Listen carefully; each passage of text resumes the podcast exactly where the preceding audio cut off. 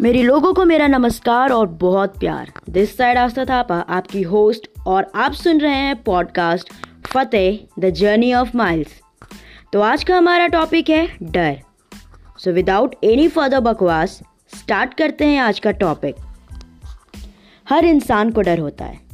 बच्चों को एग्ज़ाम का डर होता है, कुछ को करियर का डर होता है, कुछ को अपनी बंदियाँ खो जाने का डर होता है तो कुछ को अपने आप को प्रूफ करने का डर होता है।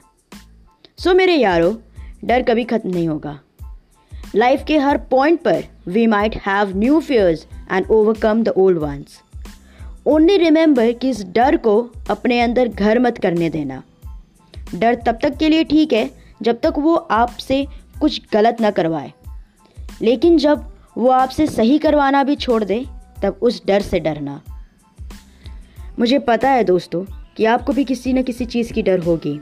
और सिर्फ़ आपको नहीं, मुझे भी है। दुनिया के हर इंसान को डर होता है, किसी न किसी चीज़ से रिलेटेड लेकिन इसका मतलब ये नहीं कि हम जीना छोड़ दें।